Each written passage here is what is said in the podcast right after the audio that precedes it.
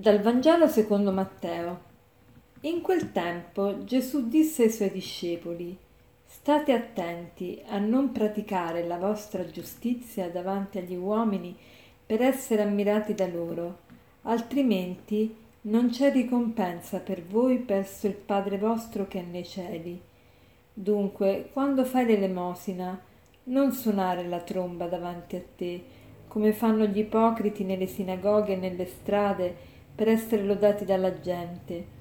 In verità vi dico, hanno già ricevuto la loro ricompensa. Invece, mentre tu fai l'elemosina, non sappia la tua sinistra ciò che fa la tua destra, perché la tua elemosina risulti nel segreto, resti nel segreto, e il Padre tuo che vede nel segreto ti ricompenserà. E quando pregate non siate simili agli ipocriti, che nelle sinagoghe e negli angoli delle piazze amano pregare stando ritti per essere visti dalla gente. In verità vi dico, hanno già ricevuto la loro ricompensa.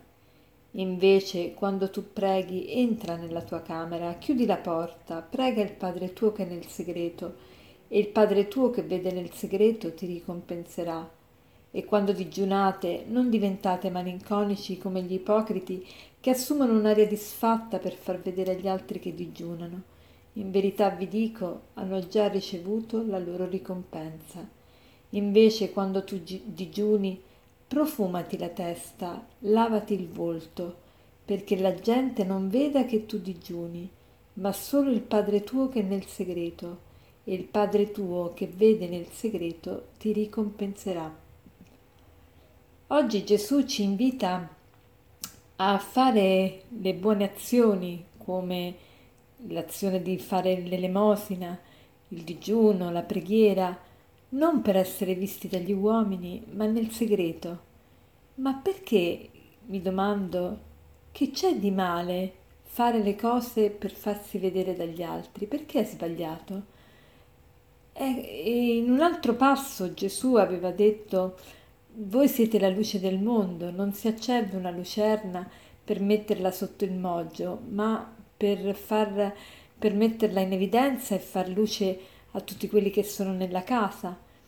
Allora sembrerebbe una contraddizione, perché qui ci dice di fare le cose nel segreto, le cose buone, non per essere visti dagli uomini.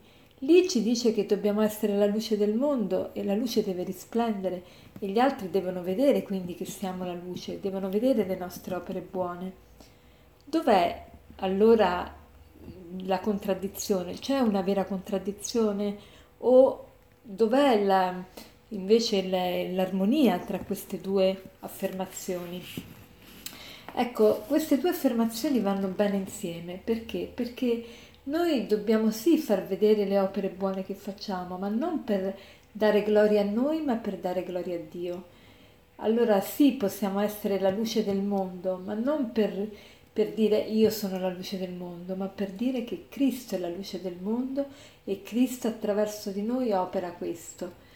E quindi il, cosa è giusto e cosa è sbagliato, cosa è buono e cosa non è buono. In tutti e due i casi quello che, eh, che fa bene, che, che ci edifica, che fa bene a noi e agli altri è dare lode a Dio e non gloriarci di noi stessi. Ma perché, mi domando, è sbagliato gloriarci di noi stessi? Perché l'atteggiamento ripiegato su di sé è un atteggiamento da immaturi. Quando una persona è immatura non guarda se stessa, quando una persona è immatura eh, è eh, rivolta verso l'altro. Perché? Perché questa è la maturità dell'amore. L'amore, l'ama, amare, uno ama veramente quando dimentica se stesso. E più tu ti ami, ti ami per davvero, più tu ti dimentichi. Perché tu arrivi a un grado di maturità per cui fai il bene non per essere visto e ammirato, ma perché è bene e facendolo, così facendo, dai gloria a Dio e nello stesso tempo sei maturo perché non sei ripiegato su te stesso, non ti importa se l'altro vede, non vede, se tu sei bravo o non sei bravo.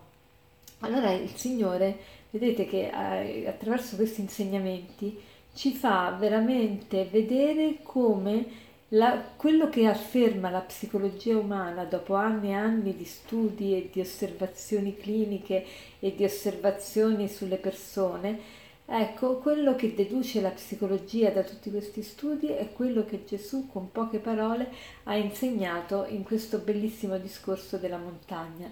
Cioè Gesù ci vuole maturi, la persona matura non è la persona ripiegata su di sé, ma la persona che va verso l'altro e lo fa perché è bene e non per essere ammirato, per essere lodato. Quando io faccio qualunque cosa buona per uno scopo secondo, cioè non per fare il bene, ma per esibizionismo, per vanagloria, per essere eh, applaudito, ecco che io perdo eh, nella maturità, cioè non sono una persona matura perché, perché sono ancora incentrata su me stesso e quel, questo essere incentrato su, su di me mi toglie la vera libertà, mi rende dipendente dall'altro e le dipendenze portano sempre delle conseguenze negative. Da che cosa posso capire che sono dipendente dall'altro?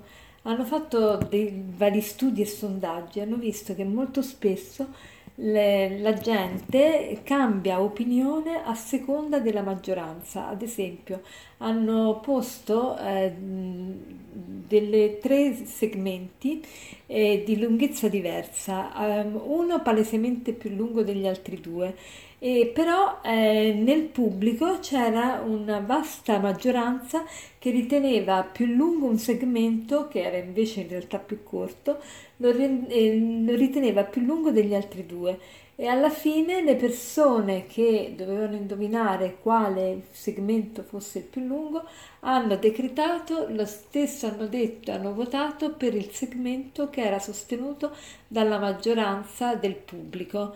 Questo ci fa capire come siamo veramente dipendenti da quello che gli altri pensano, dicono e fanno. E, e Gesù non vuole questo per noi, ci vuole liberi. A conclusione di questo discorso, l'aforisma di oggi è, è di Oscar Wilde. Quasi tutte le persone sono altre persone, i loro pensieri sono le opinioni di qualcun altro, le loro passioni una citazione le loro esistenze una parodia.